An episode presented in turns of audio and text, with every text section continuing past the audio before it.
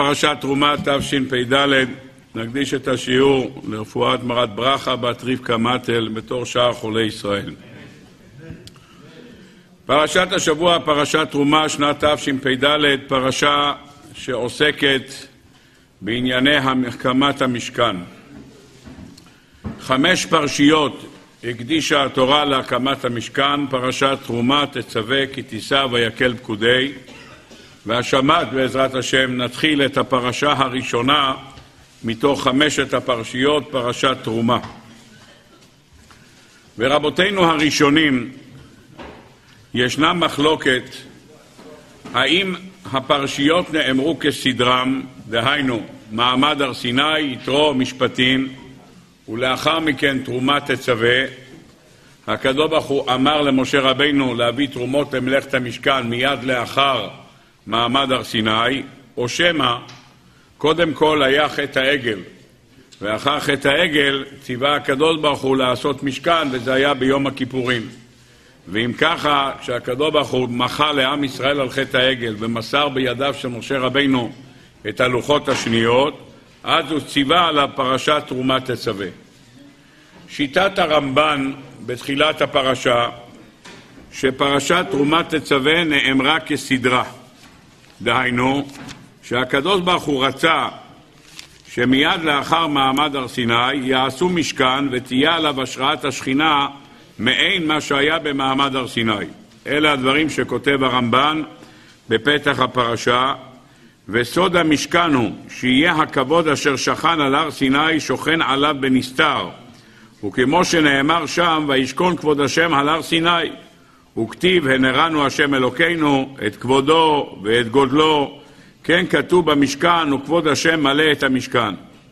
והזכיר במשכן שני פעמים וכבוד השם מלא את המשכן כנגד את כבודו ואת גודלו והיה במשכן תמיד עם ישראל הכבוד שנראה להם בהר סיני ובבוא משה היה אליו הדיבור כאשר נדבר לו בהר סיני.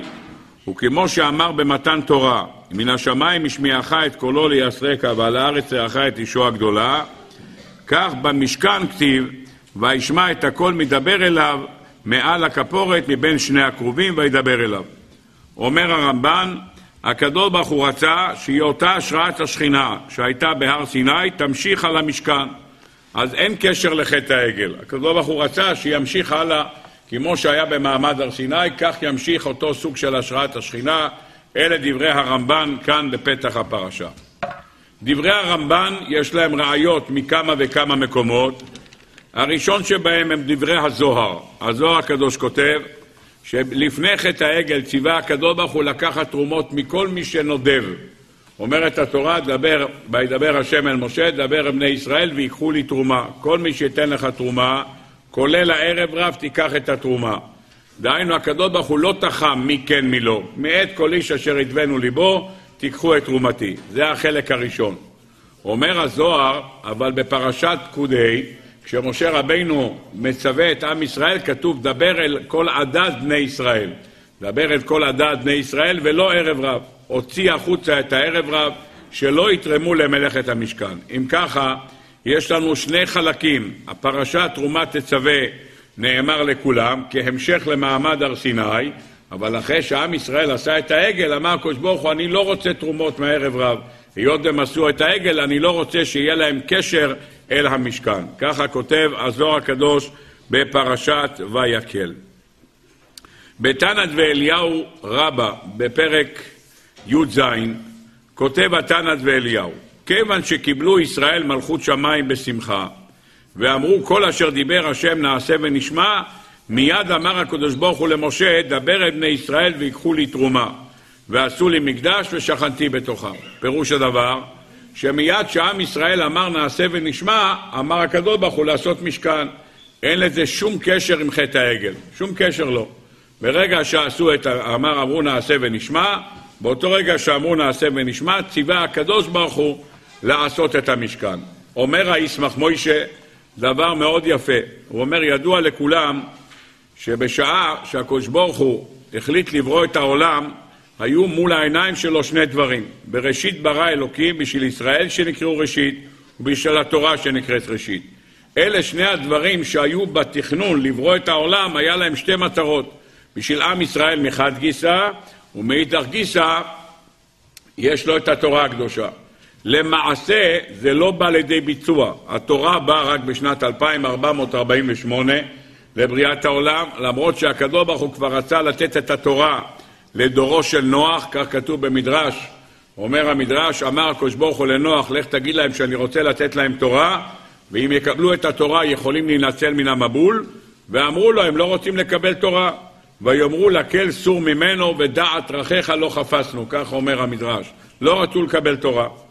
עם ישראל, הם גם היו בראשית המחשבה, בראשית ברא אלוקים בשביל ישראל שנקראו ראשית. אבל אף על פי שהם היו בראשית המחשבה, לצאת לפועל הם לא יצאו עד מתן תורה. עד מתן תורה שהקדוש ברוך הוא אמר, בני בכורי ישראל, אז עם ישראל נקרא בכורו. אמנם כבר הקדוש ברוך הוא אמר למשה רבינו לומר לפרעה בני בכורי ישראל, אבל אומרת הגמרא, הם נקראו בני בכורי ישראל כשעם ישראל אמר נעשה ונשמע, אז הם קיבלו את התואר בני בכורי ישראל. למעשה, למרות שהתוכנית המקורית הייתה שעם ישראל עבורו נברא העולם, קודם כל באו 70 אומות לפני עם ישראל. קודם כל הגיעו 70 אומות, ורק אחרי 70 אומות הגיע עם ישראל. כן, כמו שאומר הבעל הטורים, ואחרי כן יצא אחיו, אחרי כן כ' ונ' סופית ביחד זה, חמיש, זה 70. כ' זה 20 ונ' זה 50. רק אחרי כן, אחרי שיצאו 70 אומות, יצא אחיו, יצא יעקב אבינו החוצה, שהוא עם ישראל. רק קודם כל היו 70 אומות, ואחרי 70 אומות יצא עם ישראל. יוצא שיש דבר שעלה במחשבה. עלה במחשבה קודם כל עם ישראל, בפועל באו אומות העולם קודם, אבל בתכנון עלה במחשבה היה קודם כל עם ישראל, ורק לאחר מכן הגיע אומות העולם. בפועל יצאו קודם כל אומות העולם, ואחרי זה רק עם ישראל, כמו שרש"י מביא, שיעקב אבינו החזיק בעקב של עשיו, לומר לו, אף על פי שאתה יוצא ראשון, אני ראשון. למה אני ראשון? כי אני נכנסתי לשפורפרת, כך מביא רש"י, משל לשפורפרת, שהכניסו בה שני אבנים. האבן הראשונה שנכנסה, היא יוצאת שנייה. פירוש הדבר, עם ישראל הוא בתכנון היה ראשון, אבל למעשה הוא יצא שני. עשיו שיצא ראשון, הוא נכנס שני. כך אומר רש"י, להסביר את ההחזקה של העקב של עשיו. על פי היסוד הזה, אומר הישמח משה דבר נפלא ביותר. עם ישראל עלה במחשבה קודם. כתוב במדרש, מופיע במדרש רבה פרשה א' או ד', אומר המדרש, כמו שעם ישראל עלו במחשבה קודם, אותו דבר גם בית המקדש עלה במחשבה קודם. הקדוש ברוך הוא חשב, אחד מהשבעה דברים שהקדוש ברוך הוא חשב קודם בריאת העולם, זה הנושא של המקדש והמשכן. אם ככה אומר, יוצא שבעצם אומות העולם שהיו קודם, הם היו צריכים לקבל את המשכן, כי הם היו כאן קודם. אבל אומר, היות והמשכן והמקדש היו במחשבה ביחד עם זה שעם ישראל היה במחשבה, ביחד עם התורה שהייתה במחשבה, אז ברגע שעם ישראל אמר נעשה ונשמע, ברגע שהם אמרו נעשה ונשמע, הפכו להיות אלה שזכאים לקבל את המשכן ואת המקדש. אומר הספר ישמח משה, יש גמרא במסכת עבודה זרה. אומרת הגמרא בעבודה זרה, דף כ"ג, ויקחו לי, אומרת התורה, ויקחו אליך פרה אדומה תמימה. אומרת הגמרא, ויקחו בני ישראל ולא עובדי כוכבים ומזלות. עכו"ם לא ייקחו, רק עם ישראל ייקח, ואין עכו"ם ייקחו. אומר אותו דבר גם כאן, כתוב כאן בפסוק, ויקחו לי תרומה. מה זה מי ייקח תרומה? רק עם ישראל ייקח תרומה ולא אומות העולם. אומר למה? אומר ברגע שעם ישראל אמר נעשה ונשמע, באותו רגע שעם ישראל נעשה ונשמע, הגיע הייעוד של הקדוש ברוך הוא מתחילתו ברגע שהקדוש ברוך הוא רצה שמה? שיהיה משכן, והמשכן יהיה בשביל התורה, והתורה תהיה בשביל ישראל. ברגע שעם ישראל אמר נעשה ונשמע, הם נקראו בניו של הקדוש ברוך הוא, ובאותו רגע שגם נקראו בניו של הקדוש ברוך הוא, זה המעלה שבגלל זה אמר קדוש ברוך הוא, ויקחו לי תרומה רק לאחר אמירת נעשה ונשמע. אלה הדברים שאומר הישמח משה. במדרש רבה מופיע דבר נוסף שמחזק את הקו של הרמב"ן. שאין קשר בין המשכן לבין חטא העגל. לא בגלל חטא העגל אמר הקדוש ברוך הוא לעשות משכן, אלא כהמשך למעמד הר סיני. אומר המדרש בתחילת הפרשה שלנו, אומר המדרש, יש לך מקח שמי שמכרו נמכר עמו. אמר הקדוש ברוך הוא לישראל, מכרתי לכם תורתי, כביכול נמכרתי עמה, שנאמר, ויקחו לי תרומה. אומר הקדוש ברוך הוא, לקחו אותי ביחד עם עם ישראל. ממשיך המדרש ואומר, משל למלך שהייתה לו בת יחידה. משל למלך, מלך, אתם צריכים לדעת, זה לא מה שאנחנו מכירים היום. מלך זה אחד ששולט בכיפה, שולט בכל, על פיו אישה כל דבר. חוץ מזה, המלך הוא האדם עשיר הכי גדול בעולם, וכל מה שהוא אומר, כולם כפופים לו. זה הגדולה של המלך. משל למלך שהייתה לו בת יחידה. כמובן שמי שמבין את המשמעות של בת יחידה, היא אמורה לרשת את כל מה שיש למלך, היא היורשת שלו, אם היא תהיה מלכה, היא יורשת שלו. משל למלך שהייתה לו בת יחידה, הוא חיפש לה שידוך, הוא לא יכול להשיא אותה כסתם אדם, הוא צריך להיות מישהו שיהיה ממשפחת אצולה, ממשפחת מלוכה. נו, הגיע אחד שהוא בעצם את מלך, והוא נתן לו את הבת. נו, הבת התחתנה עם אותו מלך. אומרים חז"ל, אחרי החתונה, ביקש המלך החתן ללכת לארצו וליטול את אשתו. הוא אומר, בבקשה, אני רוצה עכשיו לחזור בחזרה לארץ שלי.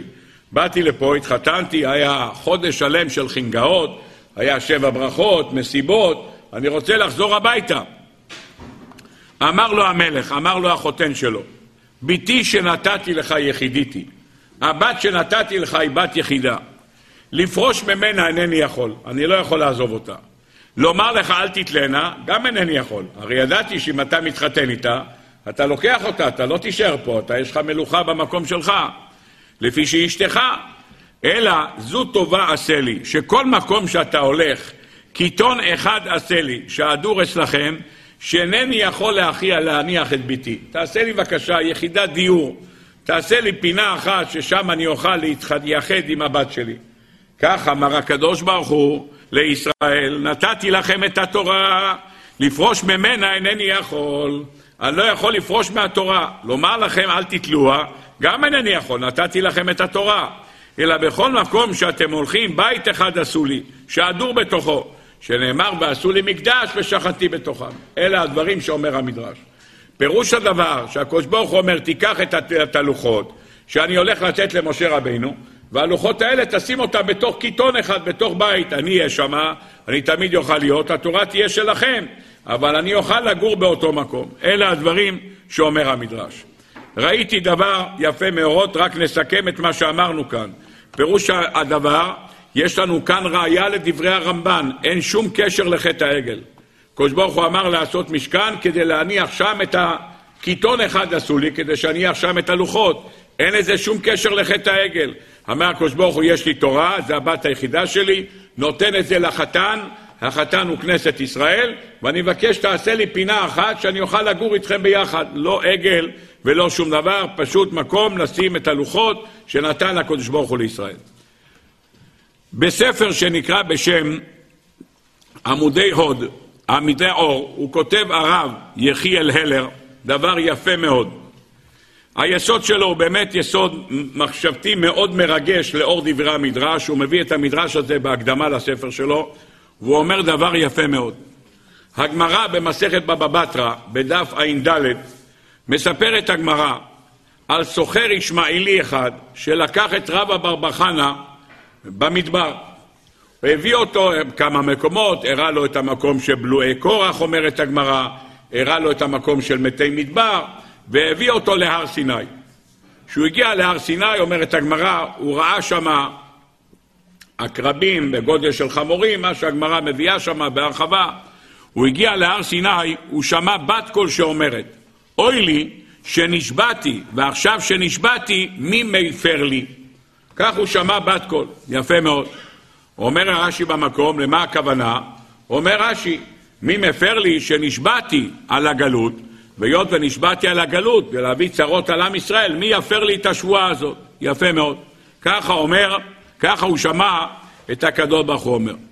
טוב, הוא לא אמר שום דבר, הוא שמע את הבת כל מי מפר לי, הוא חזר בחזרה לבית המדרש, הוא סיפר לחכמים. הייתי בהר סיני ושמעתי בת קול שהקדוש ברוך הוא אומר, הוא אומר, מי יפר לי את הנדר? אוי לי שנשבעתי להזיז את עם ישראל לגלות, ומי יפר לי את הנדר הזה? אמרו לו החכמים, היית צריך לומר לו, מופר לך, מופר לך, מופר לך. הוא שאל מי מפר לי, היית צריך לומר, הנה אני עכשיו מפר לך את הנדר, מפר לך את השבועה, למה לא אמרת לו? טוב, אומרת הגמרא, הוא בכלל לא חשב על זה, הוא חשב שזה משהו שייך למבול, לא ניכנס כרגע, אבל זה מה ששאלו אותו.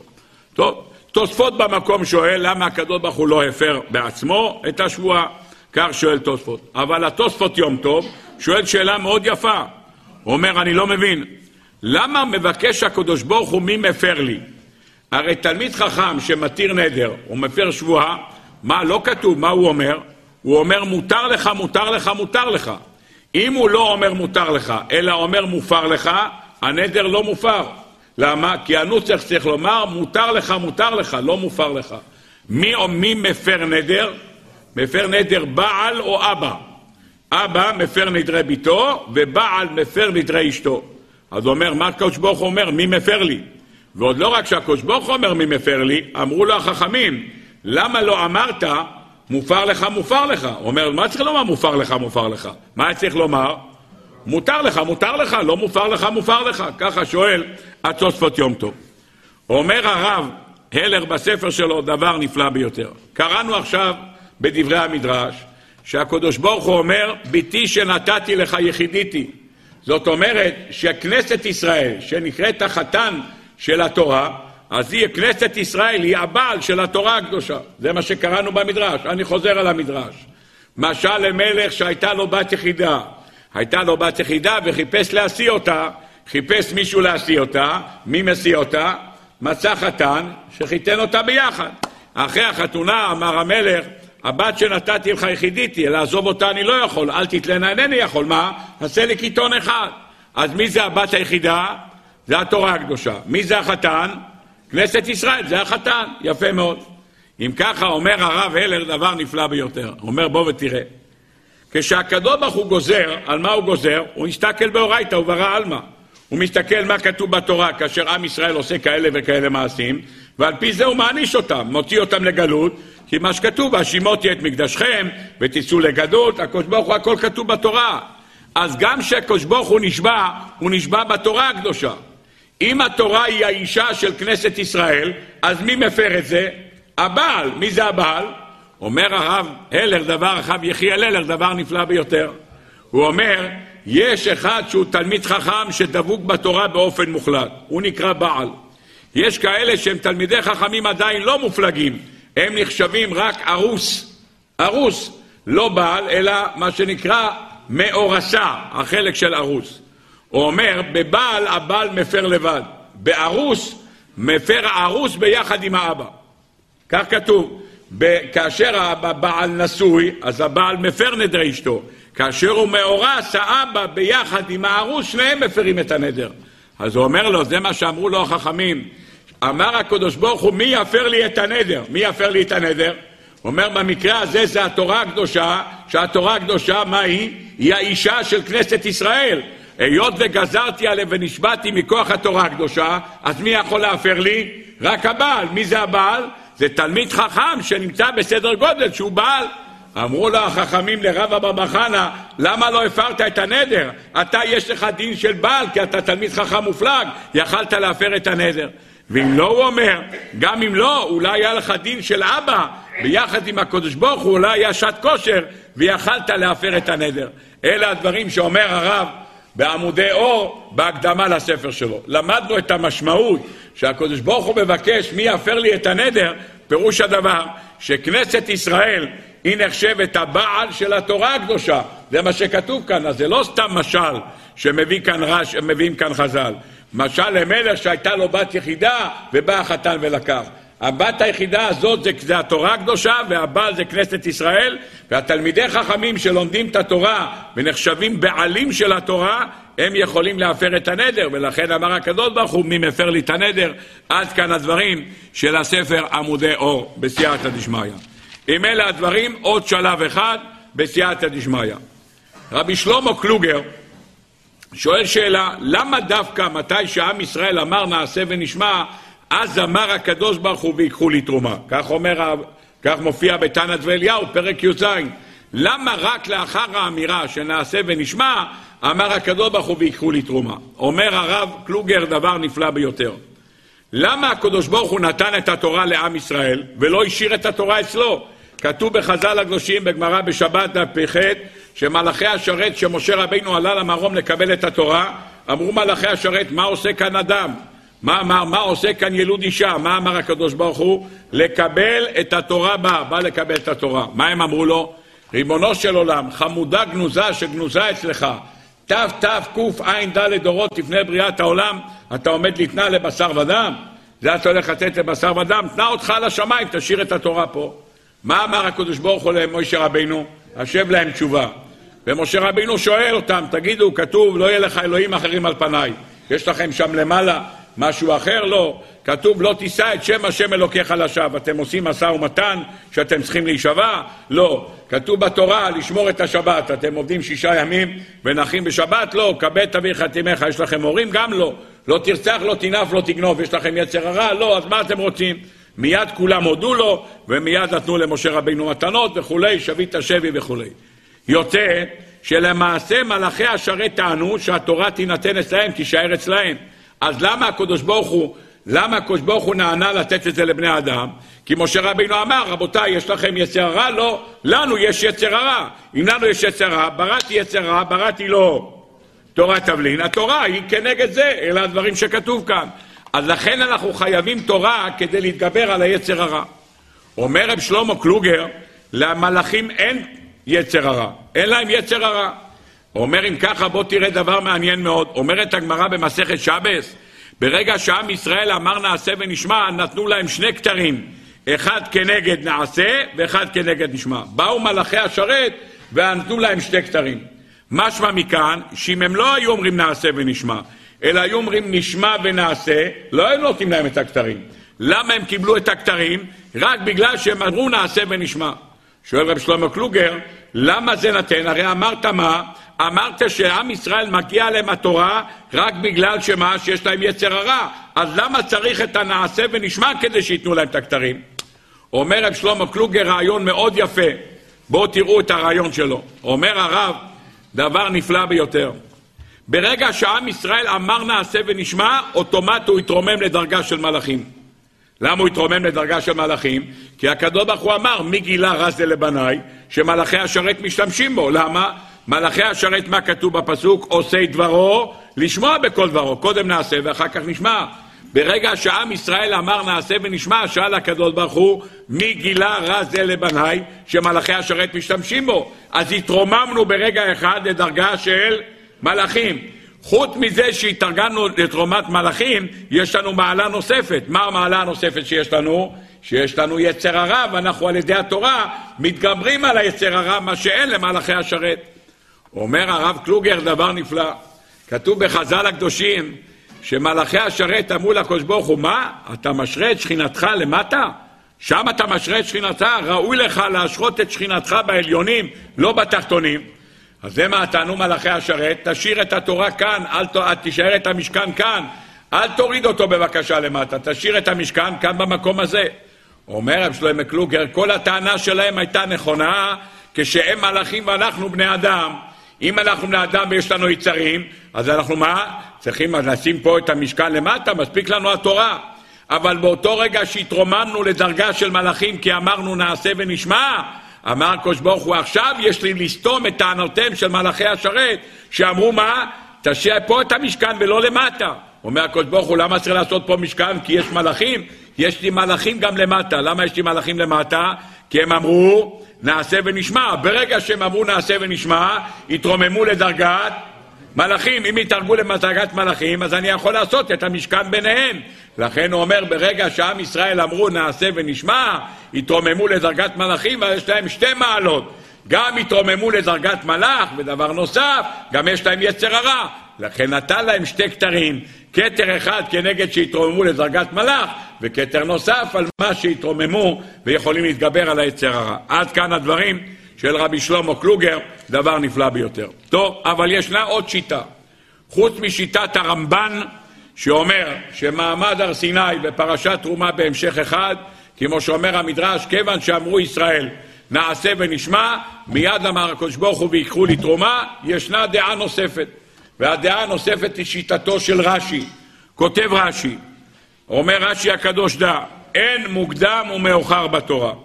אומר רש"י, מעשה העגל קודם לציווי המשכן ימים רבים. מעשה העגל קרה ב-17 בתמוז. הציווי על עשיית המשכן, דבר עם בני ישראל ויקחו לי תרומה, נאמר רק למחרת יום הכיפורים. אז מה פתאום זה נכתב כאן, פרשת תרומת תצווה? אומר רש"י, אין מוקדם ומאוחר בתורה, אין דבר כזה. למה? שהרי ב-17 בתמוז נשתברו הלוחות, וביום הכיפורים נתרצה הקדוש ברוך לישראל, ולמחרת התחילו בנדבת המשכן, והוא קם באחד בניסן. אומר רש"י, זה לא כסדרו. נכון, קודם כל צריך להיות פרשת כי תישא, חטא העגל, ואחרי זה תרומת תצווה. למה? כי קודם היה חטא העגל ב-17 בתמוז, משה רבינו עלה, ויכל משה את פני השם אלוקיו, ריצה את הקדוש ברוך הוא, והקדוש ברוך הוא אמר סלחתי כדבריך, ואמר אחר יום הכיפורים לעשות משכן. אז זה הסדר, קודם כל כי תישא, ואחר כך ויקל, ואחר כך תרומת תצווה. אז למה זה נכתב קודם, אומר רש"י? אין מוקדם ומאוחר בתורה. אלה דברי רש"י הקדוש. רבנו עובדיה ספורנו כותב שאלמלא חטא העגל לא היו צריכים בכלל משכן. כל יהודי בבית שלו יכל להיות משכן, כמו שכתוב, בכל מקום אשר אזכיר את שמי, אבוא אליך וברכתיך. אומרת הגמרא, אמר רב חיסדא, בתחילה, קודם שחטאו ישראל, הייתה שכונה שרויה עם כל אחד ואחד. לפני שעם ישראל חטא, השכינה שרתה על עם ישראל עם כל אחד ואחד. שנאמר, כי השם אלוקיך מתהלך בקרב מחניך. אומר רש"י, עם כל אחד ואחד בביתו, כי זה התכלית, ועשו לי מקדש ושכנתי בתוכם. הקדוש ברוך הוא אמר, בכל אחד ואחד, אומר לנו רבנו עובדיה ספורנו, בכל בית בכל מקום, בכל מקום אשר אזכיר את שמי, אבוא אליך ברכתיך, אומר רבינו עובדיה ספורנו. אז כל מה שנצטווינו לעשות משכן, זה רק כתוצאה מחטא העגל. אלה הדברים שכותב רש"י הקדוש, וכך מובא גם בדברי רבנו עובדיה ספורנו. המקור של שניהם הוא מדרש תנחומה בפרשת השבוע. אומר המדרש תנחומה, מתי נאמר למשה הפרשה הזאת? מתי נאמר למוישה רבינו פרשת תרומות תצווה? אומר המדרש ביום הכיפורים, אף על פי שפרשת המשכן קודמת למעשה העגל, הרי נאמר קודם כל פרשת תרומת תצווה, ורק אחרי זה פרשת כי תישא. אמר רבי יהודה ברבי שלום, אין מוקדם ומאוחר בתורה, שנאמר, נאו מעגלותיה לא תדע, מטולטלות הם שביליה של תורה ופרשיותיה. הווי, ביום הכיפורים נאמר למשה, ועשו לי מקדש. אתה מוצא שביום הכיפורים נתכפר להם, ובו ביום אמר הקדוש ברוך הוא, ועשו לי מקדש, ושכנתי בתוכם, כדי שידעו כל האומות שנתכפר להם מעשה העגל. ולכן נקרא משכן העדות, שהוא עדות לכל באי עולם, שהקדוש ברוך הוא שוכן במקדשכם. אומר גם המדרש תנחומה, מכאן מקורו של רש"י ורבנו עובדיה ספורנו, שהקדוש ברוך הוא יתברך שמו, בעצם הציווי שניתן, ניתן רק לאחר חטא העגל ביום הכיפורים. אה, למה נכתב קודם? אין מוקדם ומאוחר בתורה, זה השורש לעניין הזה. טוב, ממשיך המדרש ואומר ראיה נוספת. אומר הקדוש ברוך הוא, יבוא זהב שבמשכן ויכפר על הזהב שנעשה בו בעגל. מה פירוש הדבר? יבוא זהב שבמשכן ויכפר. למה הקדוש ברוך הוא פתח בזהב תחילה? יבוא הזהב שבמשכן ויכפר על הזהב של העגל. אומר מור אהרון הכהן, למי זהב אביהו ונעשה עגל. יבוא הזהב שבמשכן ויכפר על הזהב של העגל. אומר המדרש שכתוב בו, ויתפרקו העם את כל עזמי הזהב, ולכן מתכפר בזהב. וזאת התרומה אשר תיקחו מאיתם, זהב, הכסף ונחושת. אמר הקדוש ברוך הוא, כי אעלה ארוכה לך, וממכותייך ארפאך.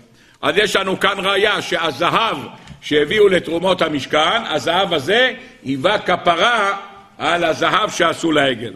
ראיה נוספת שיש לנו, מביאים רבותינו, דבר נפלא, כתוב בירושלמי בשקלים, על הפסוק ועשית כפורת זהב, אומר המדרש, יבוא, אומר הירושלמי, יבוא זהב של כפורת ויכפר על הזהב של העגל. אתה מוצא שמה?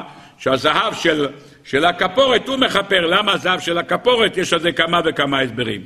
אומרת התורה לקמן בפרק כ"ט, וזה הדבר אשר תעשה להם, לקח פר אחד וחנוכת המזבח צריך לקחת פר, אומר רש"י, לכפר על חטא העגל. יוצא שהכפרה באה כתוצאה מחטא העגל. ממשיכים רבותינו להביא ראיה. יש לנו תרומה להביא מחצית השקל. מה זה מחצית השקל? מהמחצית השקל עשו את העדנים למשכן. למה צריך לעשות את המחצית השקל הזה? לפי שחטאו ישראל בחצי היום, לכן יביאו מחצית השקל. אז מה זה בא לכפר? על חטא העגל. יוצא שהתרומות של המשכן באות לכפר על חטא העגל. אם ככה יוצא שמה שהקדוש ברוך הוא אמר לעשות אדנים זה לא מהווה המשך ישיר למעמד הר סיני.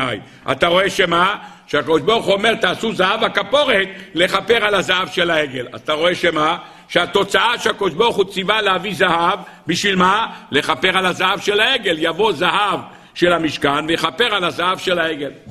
רבותיי, בא רבנו בחיי בפרשס אמר, בכלל לא כאן, בפרשס אמר, ואומר דבר פלא פלאי פלאות. דבר באמת מדהים ביותר. הרבנו בחיי מדבר בפרשה סמואר על מה שקוראים ביום הראשון של חג הסוכות. בחג הפסח אנחנו קוראים ביום הראשון פרשת בו. ביום שביעי של פסח אנחנו קוראים ויהי בשלח פרעה. מה קוראים ביום הראשון של סוכות? בדיוק. מה? שור או כסף או עז כי ייוולד. והיה שבעת ימים תחת אמו, ומיום השמיני והלאה ירצה לקורבן. וקוראים את כל המועדות, אלה מועדי השם שתקראו אותם, קוראים את כל המועדות, עד שמגיעים בסוף לחג הסוכות. ושם מצווה התורה, ולקחתם לכם ביום הראשון פרי עץ הדר, כפות מרים ענף עשבות והרבה נחל, ושמחתם לפני השם אלוקיכם שבעת ימים. בסוכות תשבו שבעת ימים, כי בסוכות הושבתי, נפלא ביותר. יש לנו לפני זה בפרשת משפטים קראנו בשבוע שעבר, קראנו על חג הסוכות. שם הוא לא נקרא סוכות, כאן הוא נקרא חג האסיף. אנחנו נקרא פעם נוספת, נקרא פעם נוספת על כך. איפה נקרא פעם נוספת? בעזרת השם בפרשת קיטיסו. אחרי המועדים נקרא עוד פעם, נקרא על המועדים. שוב פעם לא סוכות ולא ארבעה המינים ולא ישיבה בסוכה. שום דבר לא. חג האסיף זה מה שאנחנו עושים. בצאת השנה, תקופת השנה, כל מה שלומדים רבותינו בעניין הזה. רבותיי, מתי פעם הראשונה שהתורה מדברת על חג שנקרא סוכות, כי בסוכות הושבתי ולקחתם לכם ביום הראשון, איפה זה מופיע בפעם הראשונה? בפרשת אמור. שם מופיע המצווה הזאת ולקחתם לכם ביום הראשון. שואל רבינו בחיי בלי שהוא שואל, אבל זה כתוב בשאלה שלו. תגיד, למה אתה קורא ביום הראשון ולקחתם לכם ביום הראשון קורה ביום הראשון של חג הסוכות, למה אתה מתחיל משור או כסף או עץ כי ייוולד? למה אתה מתחיל משור או כסף או ייוולד? וידבר השם אל משה, אלה מועדי השם, מקראי קודש. מה אתה מתחיל משור או כסף או עץ כי ייוולד? בשביל מה? שבעת ימים יהיה תחת אמו, מיום השמיני והלאה, ירצה לקורבן, מה פתאום מתחיל משם? חוץ מזה, נשאל שאלה שהמדרש עצמו שואל. שור או כסף או עץ כי ייוולד? שור נולד? שור נולד. כשהוא נולד קוראים לו שור, איך קוראים לו? עגל. למרות שחז"ל הקדושים אומרים שור בן יומו, קרוי שור. עד שהקדוש ברוך הוא ברא את השור הראשון, הוא לא קרא לו עגל, איך הוא קרא לו? ותיטב להשם משור פר, מקרין מפריס. פירוש דבר, זה נקרא בשם שור, זה לא נקרא עגל. אבל כאן אתה כותב, שור או כסף או עץ כי ייוולד. למה שור? תכתוב עגל כי ייוולד. גדי כי ייוולד, שור או כסף או עץ כי ייוולד. טוב, שאלה נפלאה. רבותיי, עוד שתיים, שלוש שאלות, ונגיע אל הביאור של רבנו בחיי. כתוב בתורה, ולקחתם לכם ביום הראשון פרי עץ הדר, כפות מרים, ענף עצבות וערבי נחל. מה זה ולקחתם לכם ביום הראשון? זה יום הראשון? זה יום החמישה עשר, חמש עשרה לחודש תשרי. מה זה יום הראשון? אה? מה אומר המדרש? ולקחתם לכם ביום הראשון, ראשון לחשבון עוונות. מה זה ראשון לחשבון עוונות? נתכפר לעם ישראל ביום הכיפורים. כולם שמעו את הבת קול, לך אכול בשמך לחמך, ושתה בטוב יניך, כי רצה אלוקים את מעשיך. כולכם שמעתם. אם אתם עושים כן, שמעתם. ברוך השם, בסייעתא דשמיא. אז נמחלו עוונות, והבת קול אומרת, לך אכול בשמחה לחמך, ושתה בלב טוב יניך, כי רצה אלוקים את מעשיך. כולנו שמענו, גם מי שלא שמע זה רק בגלל שהוא היה עייף. אבל באופן עקרוני, כולנו שמענו, ברוך השם. אז שמענו שיש מחילת עוונות. ממתי מתחילים חשבון חדש של עוונות? אומרים חז"ל במדרש, ולקחתם לכם ביום הראשון, ראשון לחשבון עוונות. אז מה קורה י"א, י"ב, י"ג, י"ד? חז"ל, אף אחד לא עושה עבירות. אף אחד לא עושה עבירות. זה אסור בסוכתו, וזה עסוק בלולבו. כולם עסוקים, אין זמן לעבירות. אה, אין זמן לעבירות. נו, ברוך השם, כמה זמן לוקח לעשות עבירה? אבל בכל אופן, אומרים חז"ל, ככה הם, אנחנו כל כך טהורים מעוצמת יום הכיפורים, שמחה של מחילת עוונות, אה, מי נוגע בעוונות? ברוך השם. מתי מתחילים? מתחילים בחג הסוכות. קראתי לא מזמן, אני חושב זה היה על, ה, על השגסריה, אני חושב ככה, שהשגסריה היה חולה מאוד. היה חולה מאוד, המומחים פעם לענייני קביעת הפטירה לא היה רופאים. היו מביאים חבר'ה קדישי, היו שמים נוצה, היו בודקים אם יוצא לו אוויר או לא, זה באמצעות נוצה, ככה בדקו. לא היה אק"ג ובודקים, אז לא היה מכשירים, היו מסתכלים באמצעות נוצה, מי חי מי מת.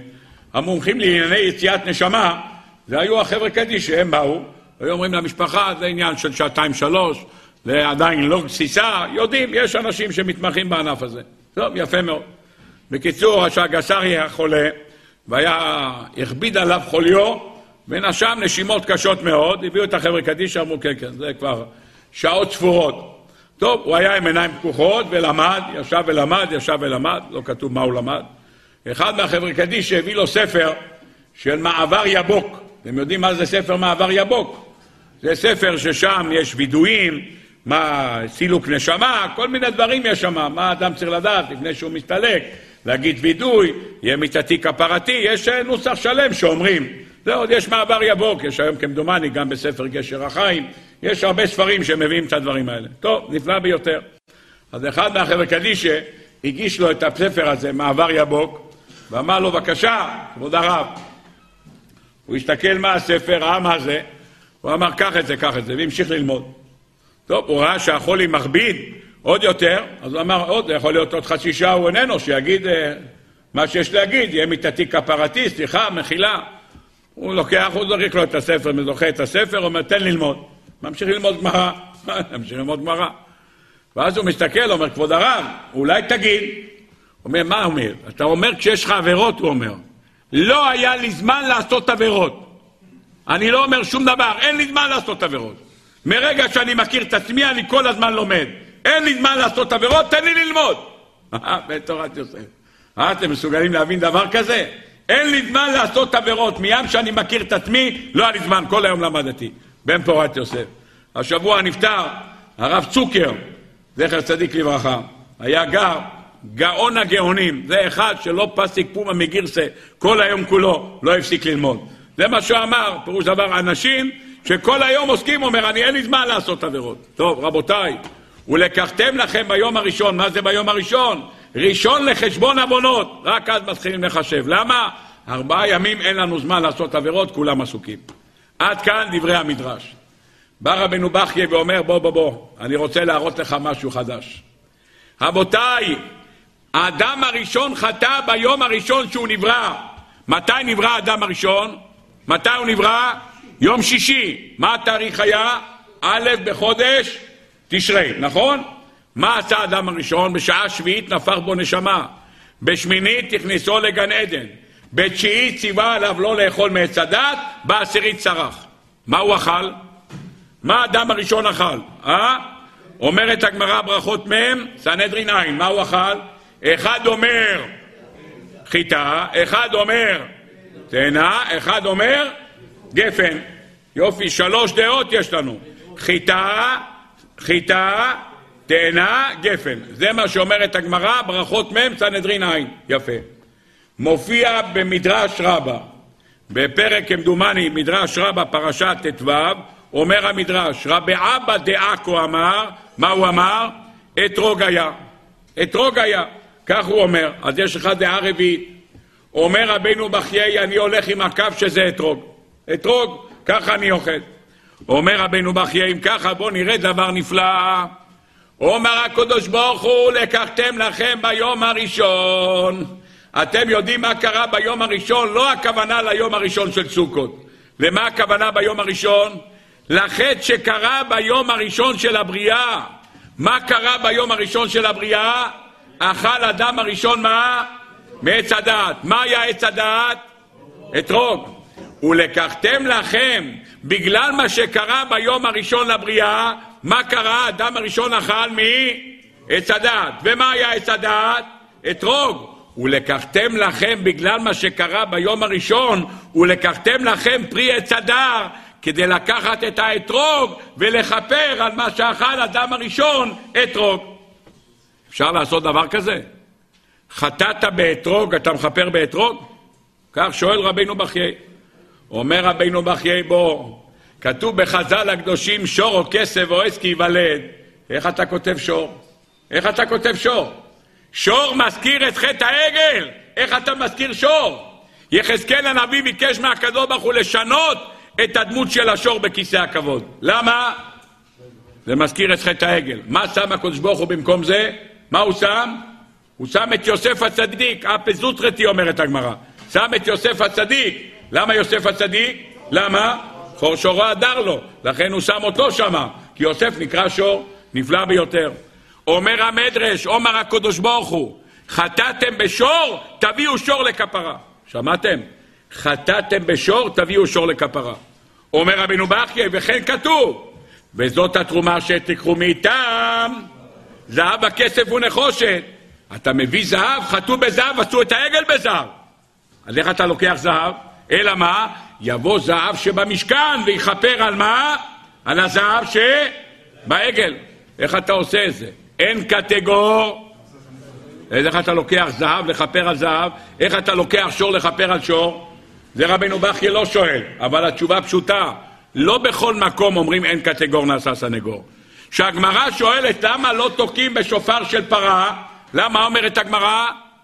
אסור לתקוע. כל השופרות כשרים חוץ של פרה. למה? כי הוא מזכיר את חטא העגל, יפה מאוד. שואלת הגמרא, אז למה כהן גדול הולך בבגדי זהב? גם זה מזכיר את חטא העגל. מה אומרת הגמרא? מה אומרת הגמרא? רק לפני ולפנים אסור. באזהרה מותר. יפה מאוד. שואלת הגמרא, אז למה אסור קרן של פרה? אומרת הגמרא, תקיעת שופר כלפני ולפנים דמו. תקיעת שופר כאילו אתה נכנס לקודש הקודשים, שם אסור להזכיר. שם הכהן גדל נכנס עם בגדי לבן, לא נכנס עם בגדי זהב. לפני ולפנים אין קטגור נעשה סנגור, אבל בחוץ לא. רבותיי, אומרת התורה, יבוא זהב שבמשכן ויכפר על זהב של עגל, יבוא שור ויכפר על מעשה שור. אומר רבנו בחיי, בוא נקרא מדרש תנחומה בפרשה סמור. ומפני מה פתח בשור? למה התחיל בשור? משל למטורניתא, משל לנסיכה, אומר המדרש. משל לנסיכה אחת שיצא עליה שם רע. מה יצא עליה שם רע?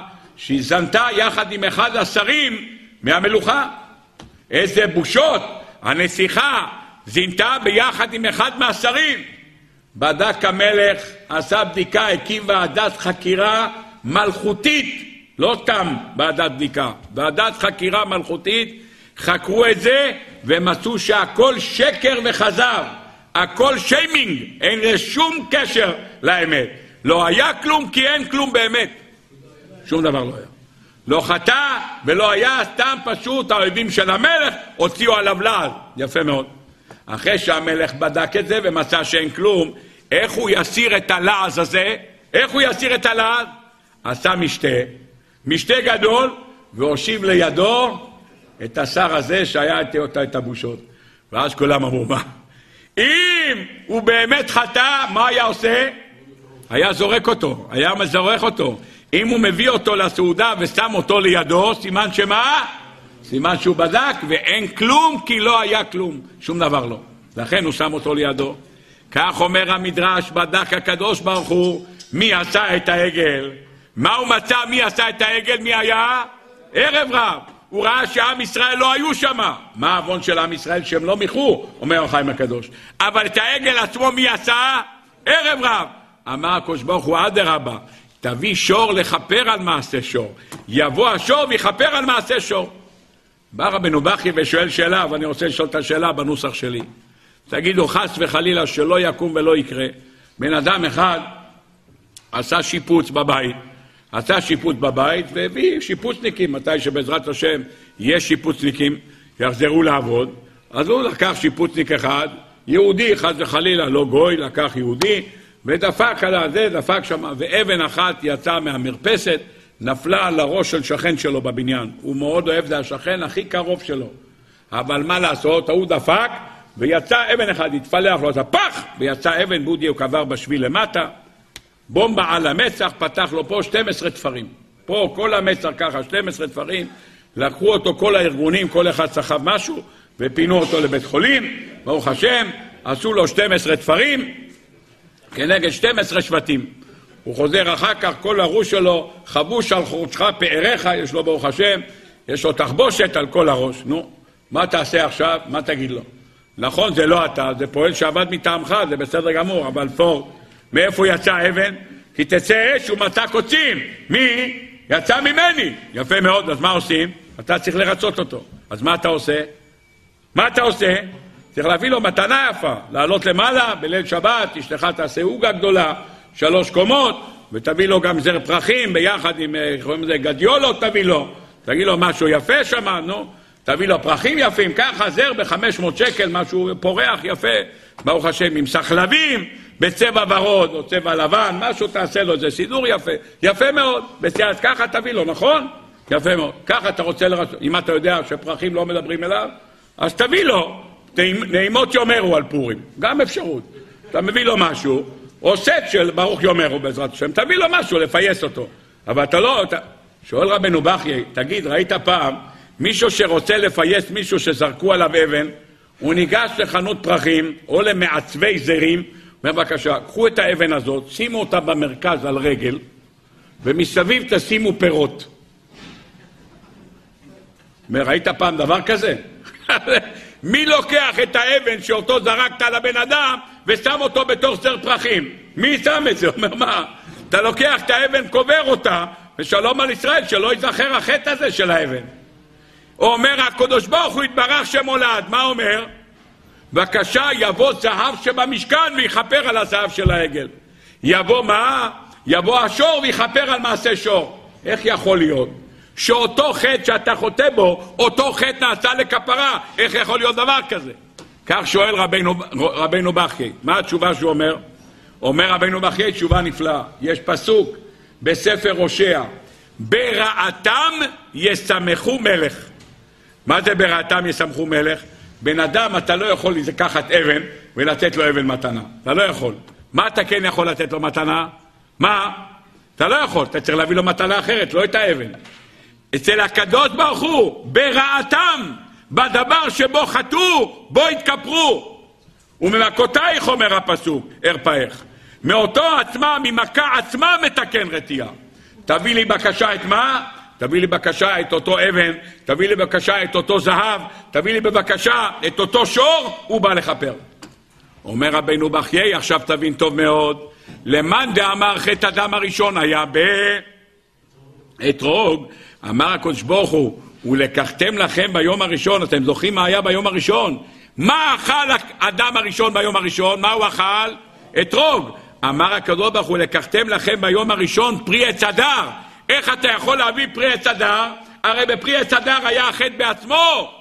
הוא אומר, אצל בן אדם אתה לא יכול להביא אתרוג אם חטאת באתרוג. אתה לא יכול לקחת אבן ולהביא לו את המתנה, את האבן שזרקת עליו. אלא מה? אתה מביא לו זר בלי האבן, אתה מביא לו מתנה ספרים בלי האבן. אצל הקדוש ברוך הוא בדיוק להפך. ממכה עצמה מתקן רתיעה.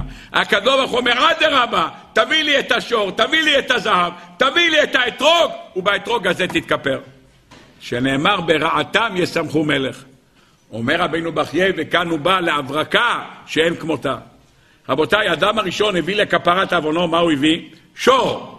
מה הוא הביא? ותיטב להשם מישור פער, מקרין מפריז. האדם הראשון הביא לקורבנו ביום ראשון שלאחר השבת, אחר יום שישי שהוא חטא, בשבת הקדוש ברוך הוא לא העניש אותו, כי השבת ביקשה שלא יענישו אותו בשבת. הקדוש ברוך אמר לו, ביום אוכלך ממנו מות תמות, אמר, בבקשה ריבונו שם, לא בשבת.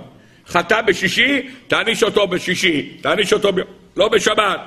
והקדוש ברוך הוא דחה את העונש לאחר השבת. פתח אדם הראשון ואמר, מזמור שיר ליום השבת, תודה רבה לך שבת שהגנת עליי. ביום ראשון הביא הקדוש, אבי האדם הראשון מתנה. מה הביא? ותיטב להשם משור פר, מקרין מפריס. שור בעל קרן אחת הייתה במצחו. זה השור הזה. למה? כותב רבינו בחייה, לפי שחטא במעשה וחטא במחשבה. לכן הביא שור בעל קרן אחת, גם כנגד המחשבה וגם כנגד המעשה. רבותיי, הקדוש ברוך הוא פותח בשור כקורבן הראשון, נכון או לא? שור או כסף או עת כי ייוולד, מה אומר המדרש? פתח בשור, למה פתח בשור? למה? למה פתח בשור להורות שמה? שעם ישראל אומר הקדוש ברוך הוא תביאו שור, חטאתם בשור, תביאו שור. פתח בזהב בפרשה שלנו, למה? חטאתם בזהב, תביא זהב. פתח באתרוג, ולקחתם לכם ביום הראשון, למה? לפי שבאתרוג חטא, באתרוג התכפר. אומרת התורה בפרשת וזאת הברכה, רבותיי, תראו ראיה פצצה של רבנו בכי. מה מברך משה רבנו את יוסף הצדיק? בכור שורו בכור שורו. מזה שאתה מתחיל משור או כסף או עץ כי ייוולד, מזה אתה לוקח פרי עץ אדר לכפר על מעשה פרי עץ אדר. בכור שורו, אדר לו. מזה שאתה שם בכור שורו בהתחלה, שור או כסף או עץ כי ייוולד, מזה הדר לו, אתה מבין שאפשר להביא, ולקחתם לכם פרי עץ אדר, לכפר על החטא של האכילה מעץ הדעת, כך כותב רבינו בחיי, דבר נפלא ביותר. טוב. אני רואה שאתם עייפים, אחרת הייתם צריכים לרקוד עכשיו, אבל טוב, נשאיר את זה. אחרי כזה רעיון של רבינו בחיי, רבותיי, רק נבואה מורידה כזה דבר. טוב, בא הרב אברבנאל, ואותו דבר המסקי לדוד, ואומרים רבותיי, אין מחלוקת לא בין רש"י ולא בין רמב"ן, לא בין זוהר, לא בתנת ואליהו ולא מדרש רבה, כולם עושה שלום ממרומיו, הוא יעשה שלום עלינו ועל כל ישראל. אין שום מחלוקת. אומר הספר, מסקי לדוד, בוא תראה מה קרה פה, דבר נפלא ביותר. אומר המסקי לדוד, אני אתן לך ציטוט מדויק מה קרה. משה רבינו עלה למרום למחרת היום שבו היה מעמד הר סיני. עלה למרום, הראה לו הקדוש ברוך הוא את משכן של מעלה. יש למעלה משכן, מקדש השם כוננו ידיך. אומרים חז"ל, כמו שיש משכן למטה, יש משכן למעלה. כמו שיש מקדש למטה, יש מקדש למעלה. לקח הקדוש ברוך הוא את משה רבינו והראה לו בקשה, הנה המנורה של מעלה, הנה בקשה מזבח של מעלה, הנה מזבח הנחושת של מעלה, הנה ארון הברית של מזבח של מעלה, בקשה, הנה המשקל של מעלה. הראה לו את הארון ואת הכרובים, והראה לו את המנוירו, והראה לו את המזבח, מה שכתוב בגמרא, במסכת מנוחת, מה מקריבים על המזבח של מעלה. משה רבינו הראה את כל הכלים למעלה. אומרת התורה, והקמות את המשכן כמשפטו, אשר הורית בהר. מה זה אשר הורית בהר? כשמשה רבינו עלה למעלה, הראה לו הקדוש ברוך הוא את הכל. אומר המסקי לדוד, אומר אברבנאל, הקדוש ברוך הוא הראה למוישה רבינו מקדש של מעלה. מתי זה היה? בארבעים יום הראשונים שמשה רבינו בא לקבל את התורה, הקדוש ברוך הוא הוציא את הלוחות מאיזה מקום. איפה היה הלוחות מונחות? הלוחות, איך אמרו המלאכים? ריבונו של עולם, חמודה גנוזה שגנוזה אצלך תתקע"ד דורות לפני בריאת העולם. אתה עומד ניתנה לבשר ודם? איפה היו הלוחות? איפה היו הלוחות? איפה? במקדש של מעלה. במקדש של מעלה איפה? בארון. יש ארון למעלה, שם היה מונח. אומר הקדוש ברוך הוא בבקשה, אני נותן לך, מוציא את הלוחות מהארון, נותן אותם למוישה רבינו, אומר בבקשה, תוריד אותם למטה. מוישה רבינו ראה הכל למעלה, אמר הקדוש ברוך הוא, ראית? אתה יורד למטה עם הלוחות, אתה עושה העתק הדבק למה שראית. איך עושים? דבר עם בני ישראל ויקחו לי תרומה מאת כל איש אשר ידבנו ללבו, וזאת התרומה אשר תיקחו, זהב וכסף ונחושת, חלק, בלי קשר לחטא העגל. כך צריך לעשות, הכרובים למעלה מזהב, לא קשר לחטא העגל. אז בבקשה, ככה אתה עושה גם למטה, אותו דבר. מה צריך לעשות? ועשו ארון עצי שיטים, המאתיים וחצי אורכו, והמה וחצי רוחבו, והמה וחצי קומתו, ואחרי זה תשים עליו כפורת ועליו שתי כרובים.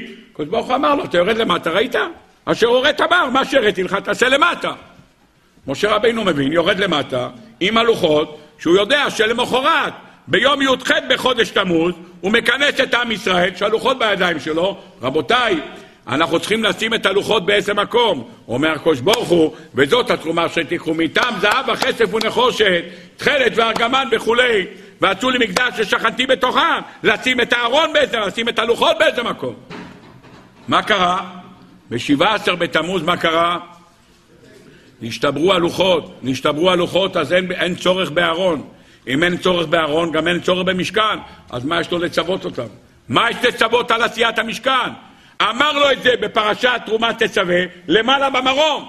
אבל אמר לו, אתה יורד למטה, אתה עושה כאשר הורית בהר. אבל זה נגמר, אין יותר. למה אין יותר? כי נשתברו הלוחות.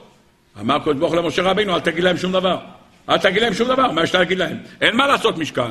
כל מה שאתה עושה את המשכן בשביל, בשביל הארון, והארון בשביל הלוחות. אין ארון, ולא צריך, אין לוחות, אז לא צריך את הארון. אז אמר, אל תגיד להם שום דבר. מתי הקדוש ברוך הוא אמר לו להגיד? שהקדוש ברוך הוא התרצה בסוף הארבעים יום השניים, ואמר למשה רבינו, פסול לך שתי לוחות אבנים כראשונים. אמר למשה רבינו, תביא איתך אבנים, ונעשה פסול לך שתי לוחות אבנים כראשונים, וכתבתי על לוחות את הדברים אשר היו על הלוחות הראשונים אשר שיברת. יפה מאוד. אז משה רבינו עכשיו עולה פעם נוספת לקבל עכשיו את הלוחות. מתי הקדוש ברוך הוא מוסר לידיו את הלוחות השניים? ביום הכיפורים, שם הוא ציווה אותו על עשיית המשכן. אמר לו, מה שאמרתי לך בפעם הראשונה שהיית לעשות משכן, אז זה התבטל בגלל מה? בגלל עשיית העגל, אז זה התבטל. עכשיו שיש סלחתי כדבריך, ועכשיו שיש לוחות שניות שלא השתברו, למה? הלוחות הראשונות שניתנו בפרסום, בקול רעש גדול, אומרים חז"ל, היה בזה עין הרע, ולכן זה התבטל.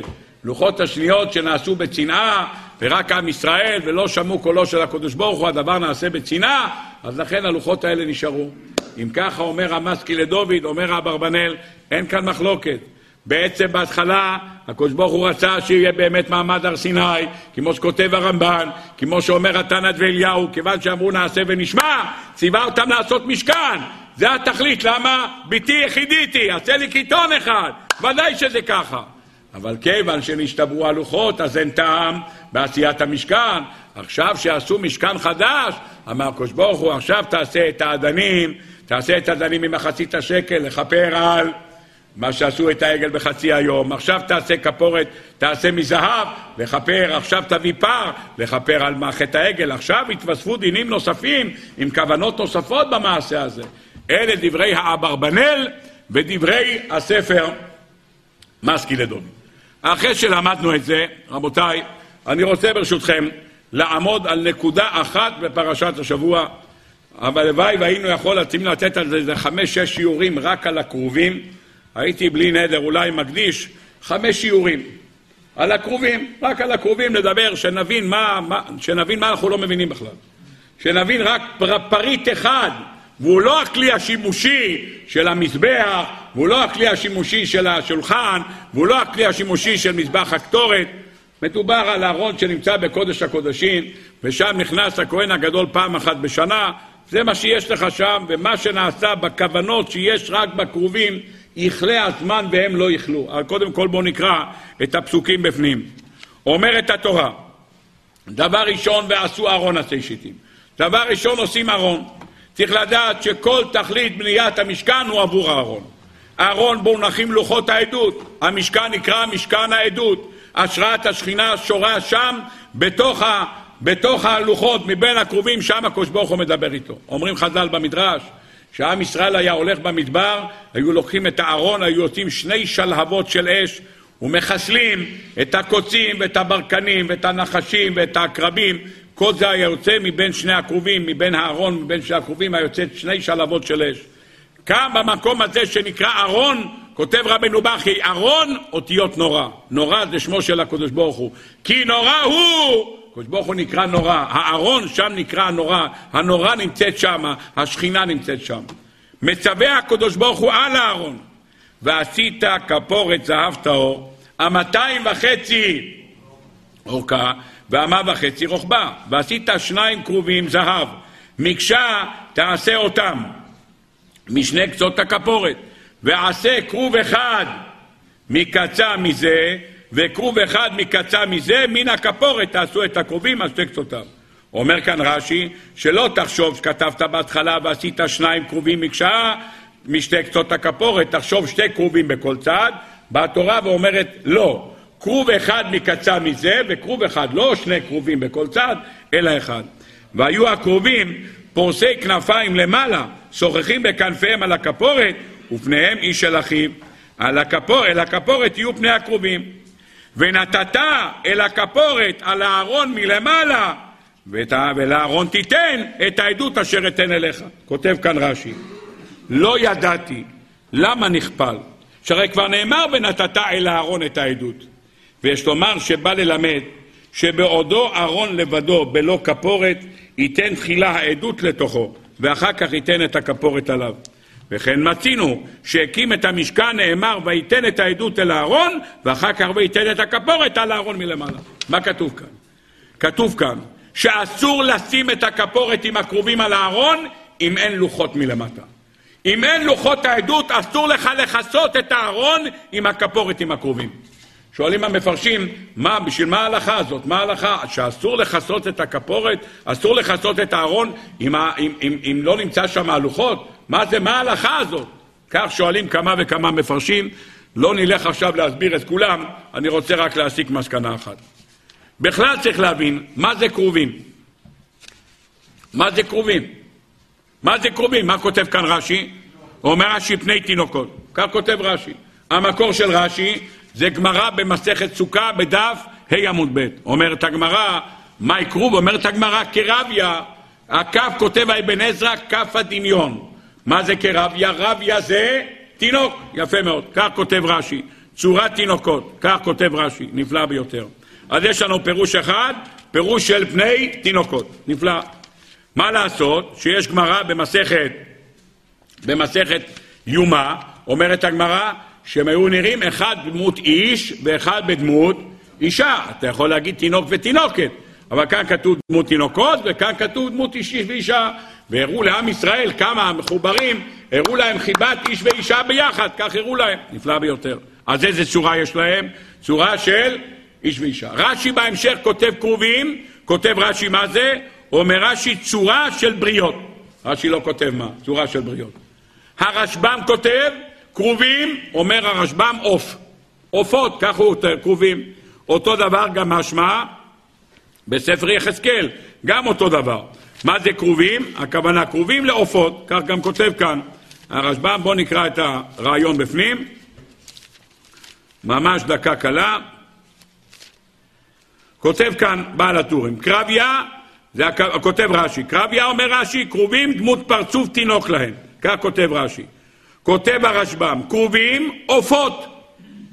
עופות גם יש להם כנפיים, אז מתאים שיהיה להם עופות. שנאמר, את כרוב ממשך השוחך. עוף גדול בעל הכנפיים. וחכמים פירשו בסוכת היפה עמוד ב' בני תינוק. כותב בעל הטורים, כרובים כרביה, כי ישראל ואוהביהו, ופניהם היא של אחיו כמו שני חברים שנושאים ונותנים בדברי תורה. נו, דבר אחד. רבותיי, למדנו מכאן, כרובים תינוקות, כרובים איש ואישה, כרובים עופות. הפעם הראשונה שמופיע כרובים בתורה, מה איפה?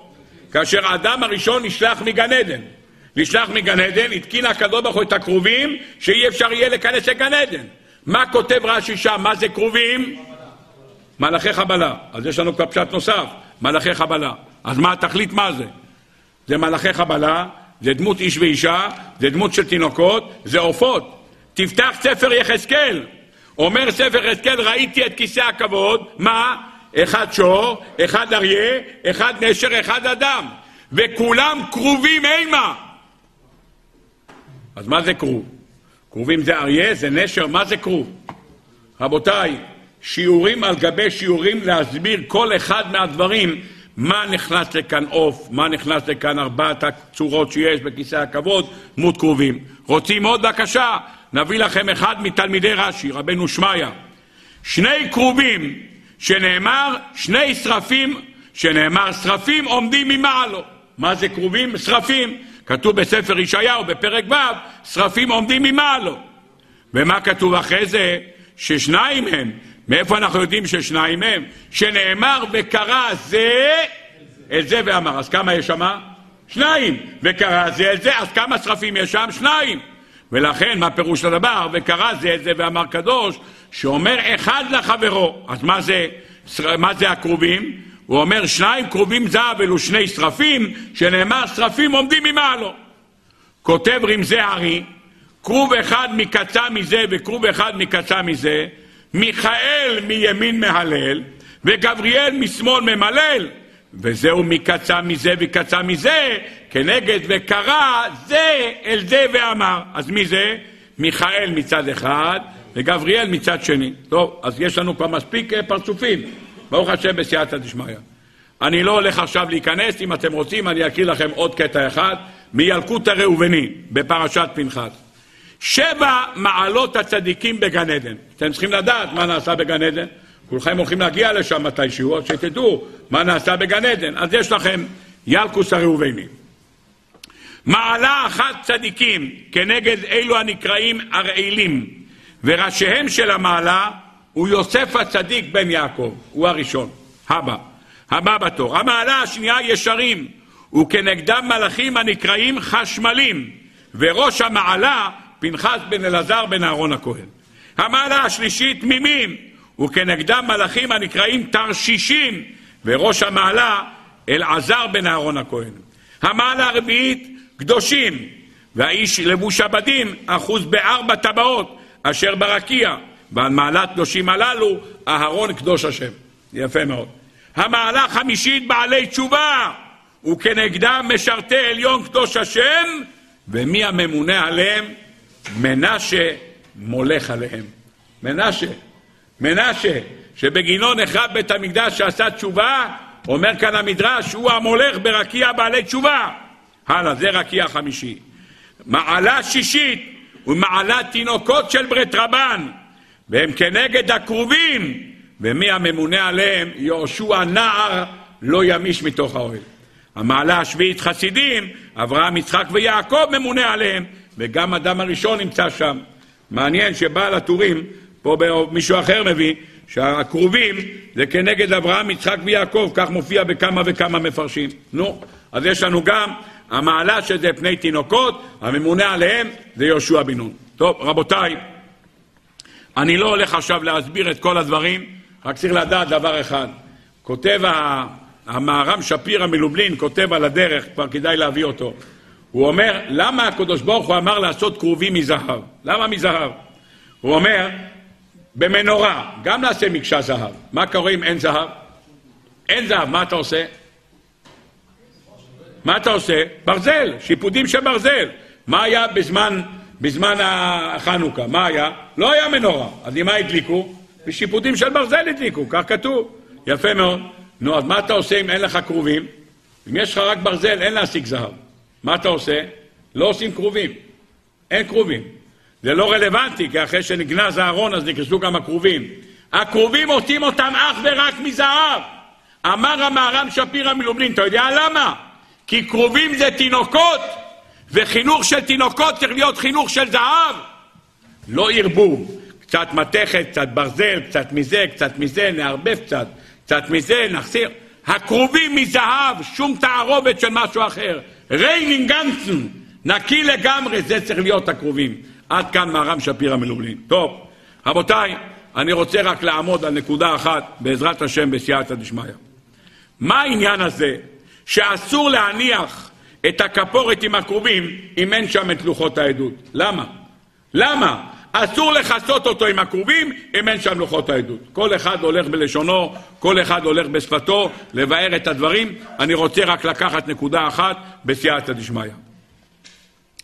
המלבים כותב רעיון נפלא, ומהמלבים הזה אני רוצה לקחת איזשהו חלק שקשור גם לימי הפורים הבאים עלינו לטובה. המלבים כותב שהכרובים מסמלים, כרוב אחד מסמל בן אדם למקום, וכרוב אחד מסמל בן אדם לחברו. כך כותב המלבים. לא משנה לו אם זה דמות איש ואישה, זה דמות תינוקות, הוא לא נכנס לזה. הכרובים שנמצאים מעל הלוחות מסמלים שניים, שמסמלים דבר אחד. אחד, כרוב אחד, בן אדם למקום, וכרוב אחד, בן אדם לחברו. האמרי חיים מוויז'ניץ, בספר שלו, בפרשה סטרומה, עמוד שס"ב, כתב כך: היות ואי אפשר להניח את הכרובים, אלא אם כן הלוחות נמצאים למטה. הלוחות שנמצאים למטה, לוח אחד מסמל בן אדם למקום, ולוח אחד מסמל את בן אדם לחברו. אז מה יש לנו? יש לנו לוח ימין, הוא מסמל את הבן אדם למקום, ולוח שמאל מסמל את בן אדם לחברו. כרוב אחד מקצה מזה וכרוב אחד מקצה מזה. הכרוב הזה שנמצא מצד ימין הוא המסמל את בן אדם למקום, והכרוב שנמצא מצד שמאל מסמל את בן אדם לחברו. זה מה שיש לך. הוא אומר, אין לך לשים את הלוחות, לשים את הכרובים לפני שיש לך את הלוחות, כי בן אדם למקום, בן אדם לחברו, רק נקבע לפי התורה שיש לך.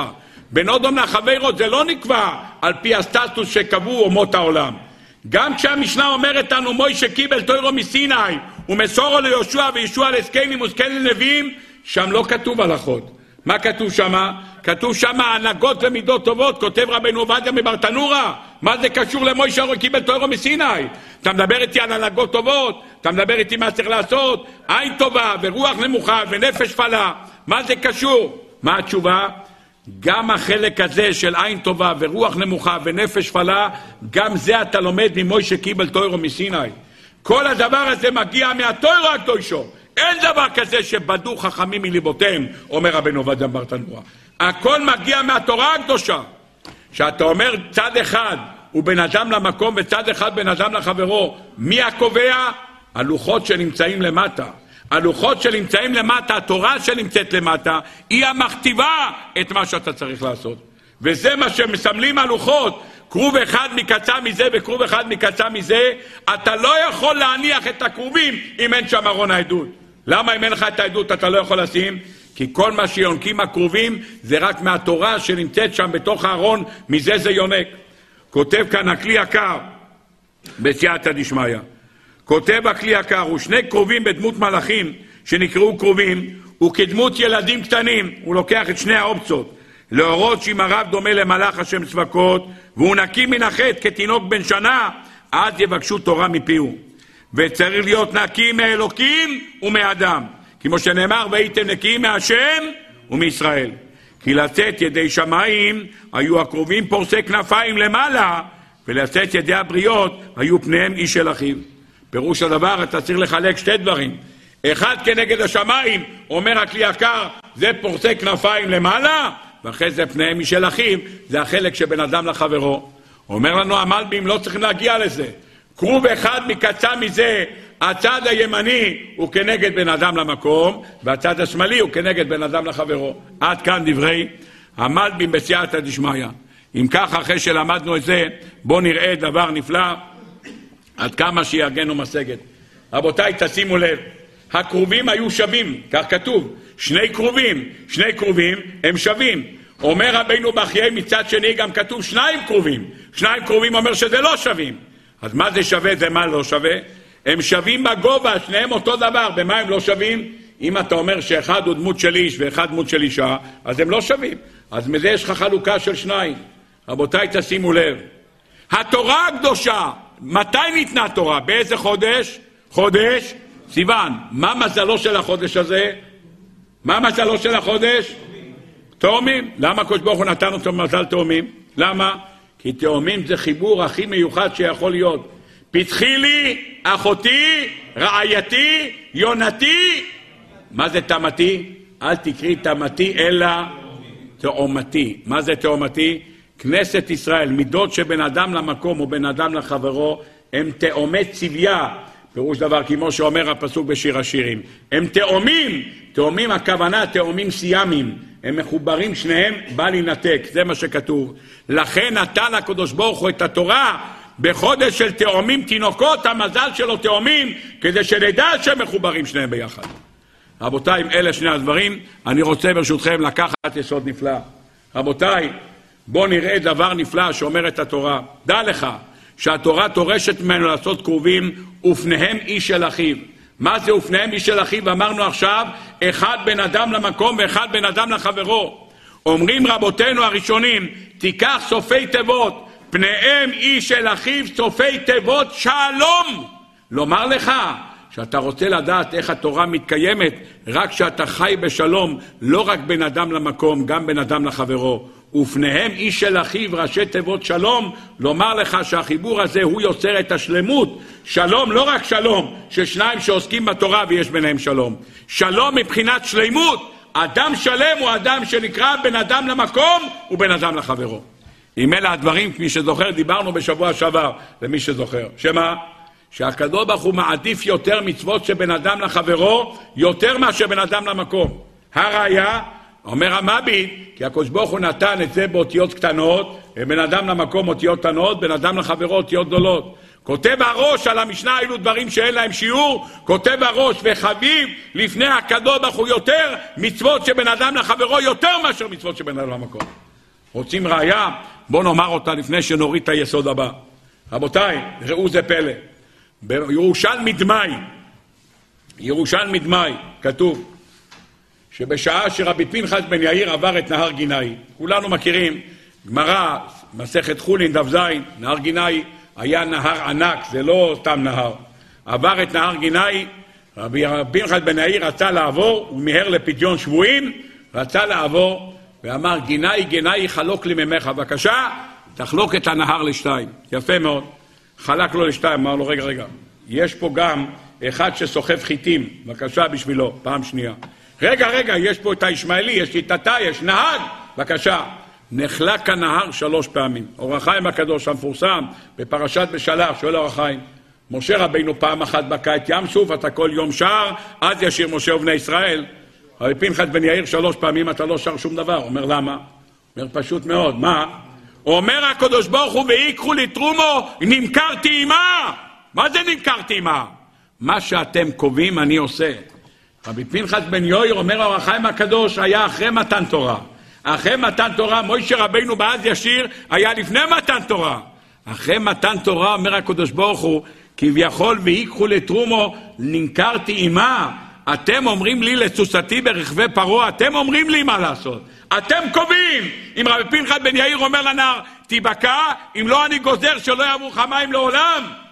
אם הוא גוזר, כך היה אמור להיות, צדיק גוזר והקדוש ברוך הוא מקיים. רבותיי, רבי פנחס בן יאיר בירושלמי בדמאי, אומר הירושלמי, רבי פנחס בן יאיר אבי עוזי לבייס מדרושה. רבי פנחס בן יאיר הלך לבית המדרש. מה הלך? ללמוד. הלך ללמוד, והמעבורת, המעבורת נסע. אז מה? עכשיו הוא צריך לחכות חצי שעה. המעבורת של 11 וחצי יצא לדרך, הוא איחר אותה חמש דקות. אין מעבורת. מתי המעבורת הבאה? 12 ורבע. מה יעשה פה שלושת רבעי שעה? אנחנו נהנים לעמוד שם ליד נהר גינאי, לראות את הדייגים, נכון? נחמד, לא? איך אומרים קצת אה, רוגע, פסטורליה. מה עשה? מה עשה רבי פנחס בן יאיר? מה? אמר לו, אדוני, תיבקע, אני צריך ללכת ללמוד. נבקע. בצד השני חיכו לו תלמידים שלו. חיכו לתלמידים שלו, הרב צריך להגיע באונייה. נו, חיכו התלמידים, פתאום רואים הנהר נחלק והוא עובר את הנהר. זה לא נהר, לא ירקון.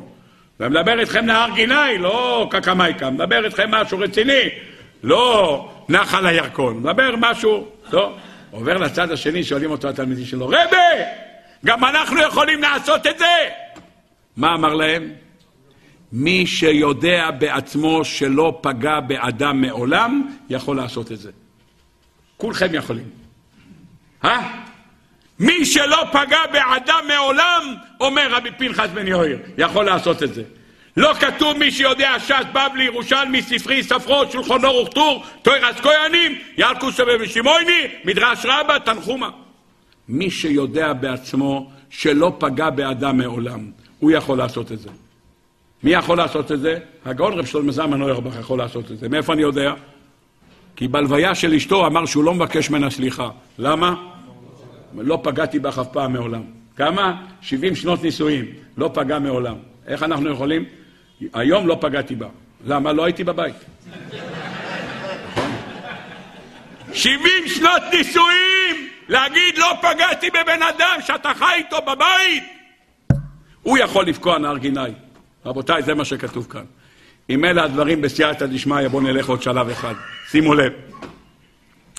רבותיי, אני רוצה לומר דבר שראיתי בספר נעימות יומר ופורים, ולקחת אותו, למרות שהוא כתוב שם וכבר שמעתם אותו, אני רוצה להוסיף נדבך, תרצו תקבלו, לא תרצו לא תקבלו. אבל אני חושב שזה אמס. רבותיי, יש משך חוכמה בפרשת אחרי מויס. אומר המשך חוכמה, אנחנו אומרים ביום הכיפורים כי אתה סלחן לישראל ומחלה לשבטי שורון. שואל המשך חוכמה, למה כי אתה סלחן לישראל ומחלה לשבטי שורון? איפה אתה מזכיר שבטי שורון? כי אתה סלחן לישראל וגמרנו מה שבטי שורון. אומר המשך חוכמה ישנם שני חטאים שמקטרגים עד עצם היום הזה. איזה חטאים? חטא מכירת יוסף וחטא העגל. אלה שני החטאים, כי אתה סלחן לישראל חטא העגל ומחלה לשבטי שורון חטא מכירת יוסף. אלה שני החטאים. השטן, שהוא רוצה לקטרג, מוציא שניים. או זה או זה, אחד משניהם. שמעתם? כי אתה סלחן לישראל ומחלה לשבטי שורון, אלה שורשי שני החטאים שישנם בעולם. אומר הספר שרתי בפרשת קיטיסו, הלוחות מזה ומזה הם כתובים. אומר הספר הזה דבר נורא. חטא מכירת יוסף מתחיל במילה זה. חטא העגל מתחיל במילה זה. חטא מכירת יוסף מתחיל במילה זה. מה? פוגש המלאך את יוסף, הוא שואל אותו, מה תבקש? את החי? אנוכי מבקש. מה אומר לו המלאך?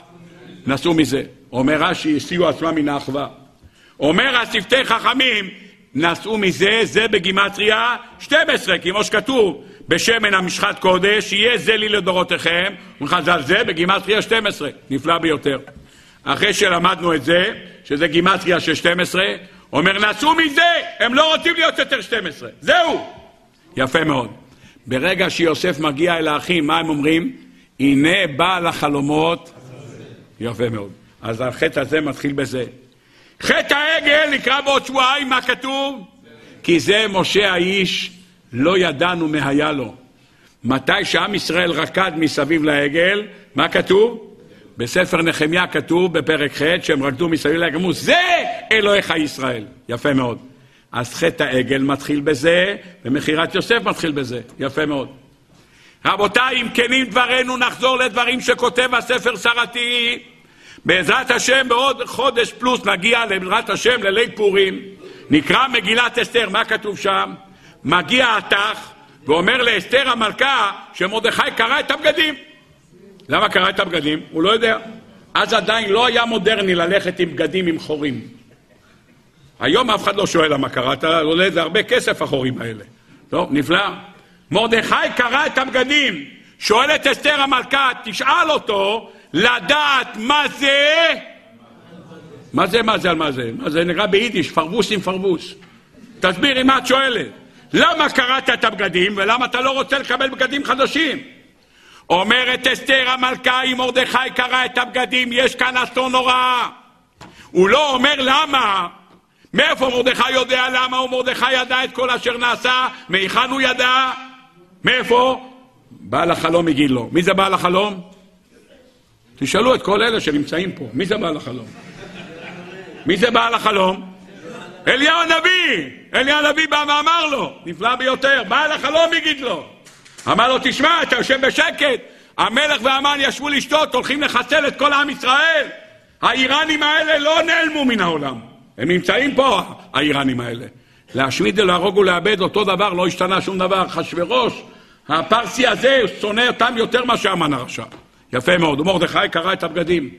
אומרת אסתר המלכה, אם יש דירה להשמיד, להרוג ולאבד, יכולים להיות רק שני דברים. מה?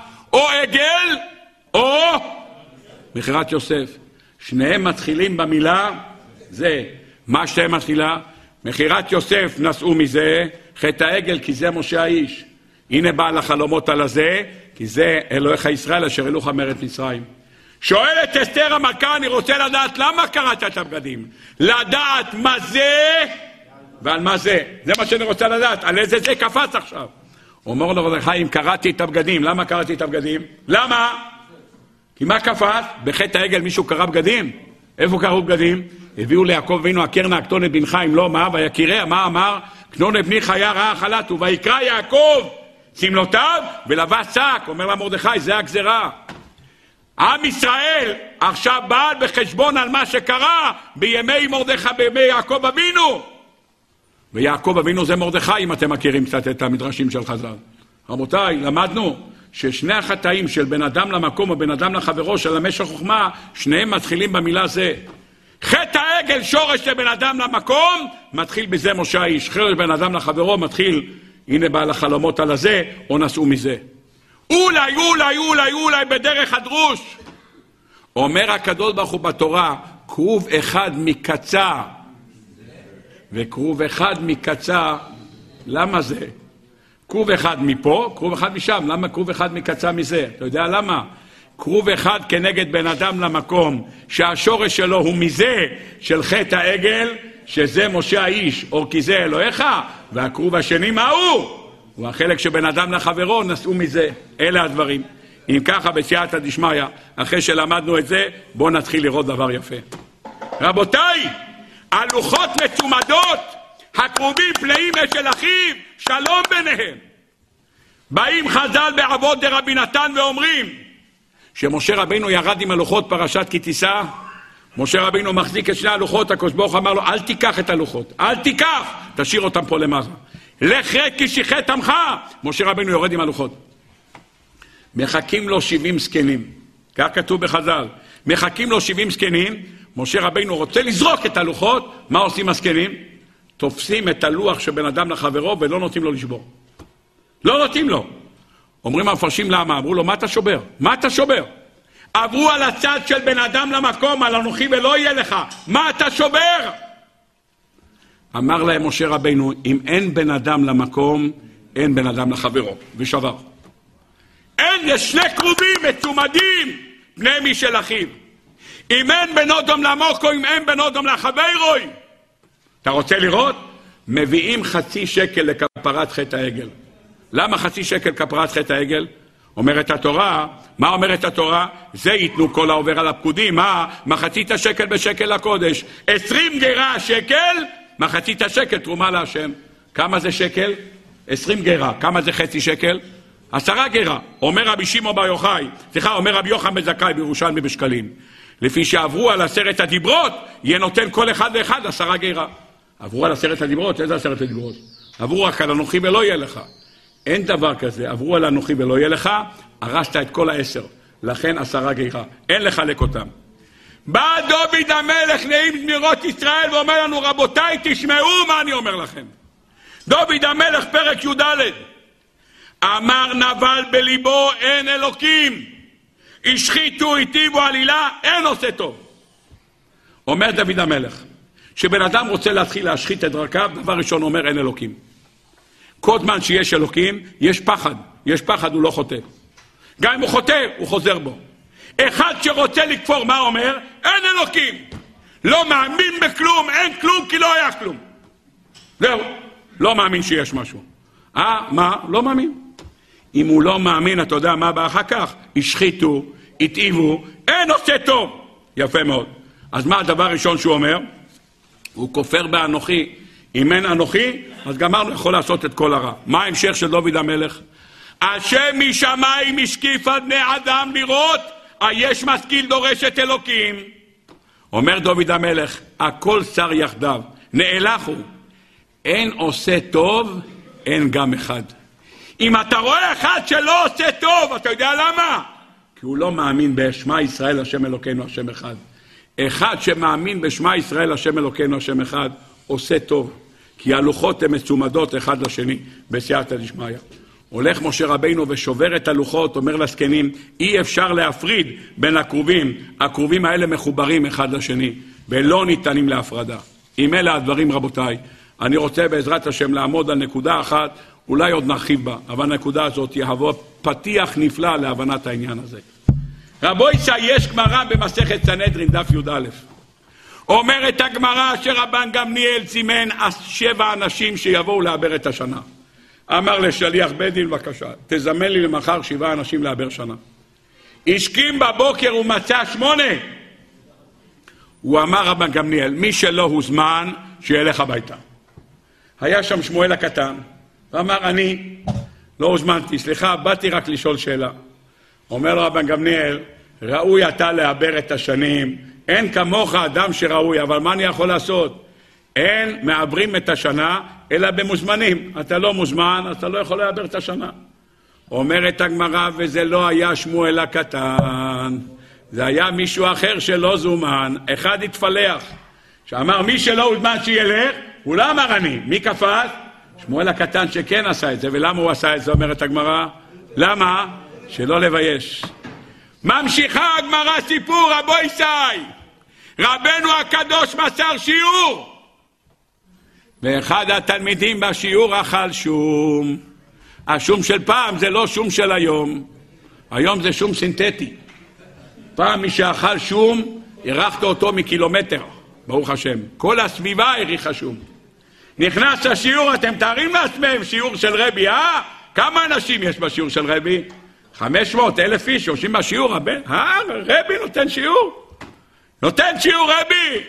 אחד התלמידים, לא יודע באיזה שיעור ישב, אכל שום, ורבנו הקדוש היה אלרגי לריח.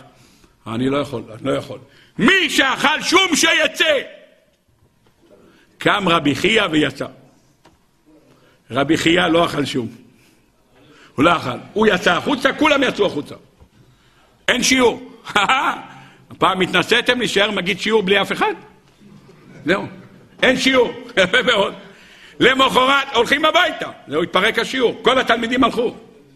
למחרת בבוקר פגש רבי שמעון ברבי, רבי שמעון ברבי, פגש את, את, את, את רבי חייא.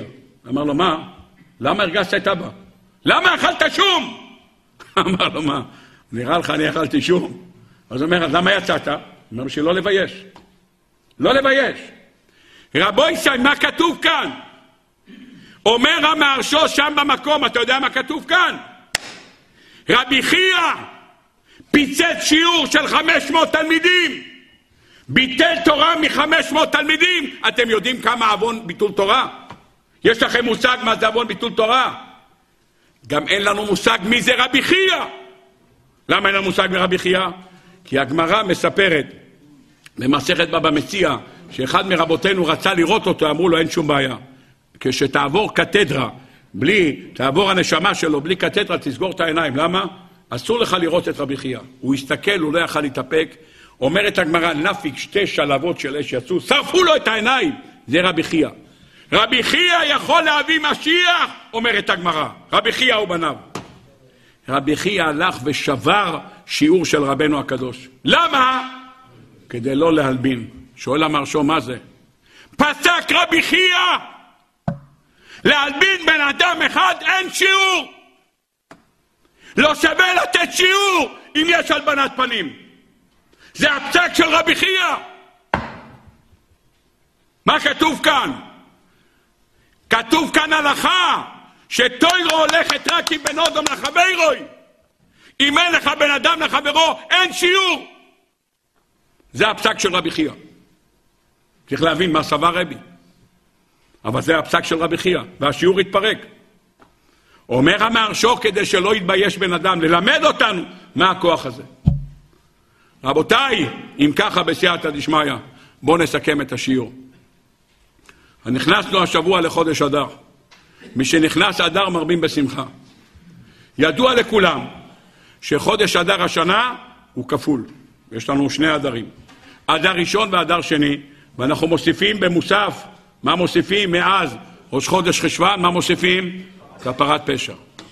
רבו ישי, קבלת התורה המחודשת, מתי הייתה? קיבלנו תורה במים הדר סיני, אבל שם החלק של בן, של בן תוירו שבעל פה, היו צריכים לכפות עליהם הר כגיגית. אומרת הגמרא בשבס, מכאן מודעה רבה לאורייתא, שכפו עלינו. מתי קיבלנו את התורה באהבה? מתי? פורים, קיימו וקיבלו היהודים. מה קיבלנו בקבלת תורה מחודשת? מה קיבלנו? שקיבלנו את הלוחות, קיבלנו חמש דיברות בין אדם לחברו וחמש דיברות בין אדם למקום. מה קיבלנו בקבול הסטוירו של פורים? שתי מצוות בין אדם למקום ושתי מצוות בין אדם לחברו. משלוח מנות ומתנות לאביונים בין אדם חברו, מקרא מגילה וסעודת פורים בין אדם למקום. שניים ושניים, קבלת התורה בין אדם למקום ובין אדם לחברו. רבותיי, הוספת חודש נוסף נותנת לנו כוח לחזרה בתשובה נוספת. השובבים נמשכים עוד שבועיים. יש לנו עוד שבוע של שובבים. השבוע הבא, פרשת תצווה, היום חמישי הוא היום האחרון של השובבים. כולם צריכים לנצל את היום הזה, היום האחרון של התשובה של השובבים, להגיד י"ג מצווה של רחמים, תפילת הרשש, כל מה שיש להגיד, אני לא הולך עכשיו, אי אפשר לפורטום כי רבים מהם, זה כוח התשובה. רבותיי, כוח התשובה של החודש הזה, אתם יודעים מהו? כוח התשובה הזה שווה אלול לחודש אדר, שווה בשניהם. למה? אלול הוא שלושים יום לפני ראש השנה, ואודו הוא שלושים יום לפני ראש חודש ניסן. מחלוקת מתי נברא העולם, אחד אמר מתי נברא העולם?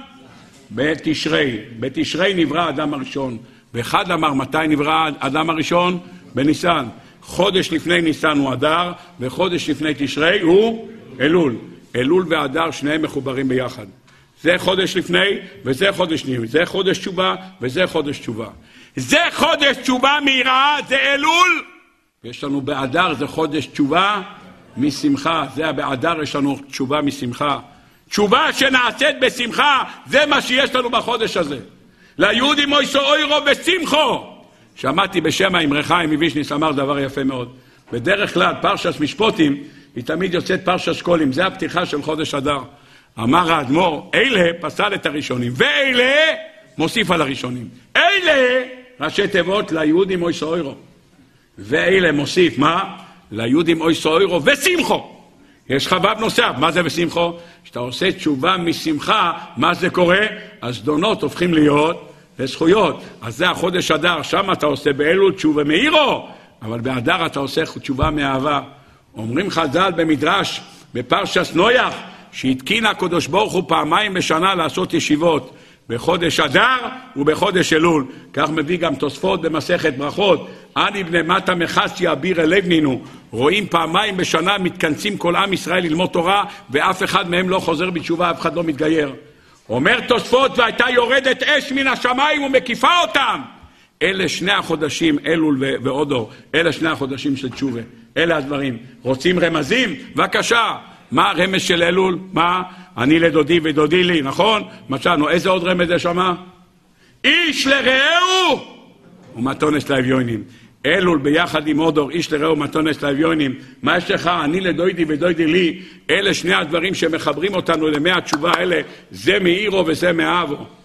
אומר יהודה, אומר לאבא שלו יעקב, תן לי את בנימין, תן לי לקחת את בנימין. מה הוא אומר לו? תשמע יעקב אבינו, כי לולי התמהמנו, כי עתה שבנו, זה פעמיים. לולי אותיות אלול, כי לולי התמהמנו. מי שהתמהמה בחודש אלול מלשוב בתשובה, כי אתה, אין ואתה אלא לשון תשובה, אומר המדרש בתחילת ספר בראשית, ואתה פן ייקח מעץ, אומר המדרש, אין ואתה אלא לשון תשובה. כי אתה, אומר הפסוק, כי אתה התמהמנו, כי אתה שבנו זה פעמיים.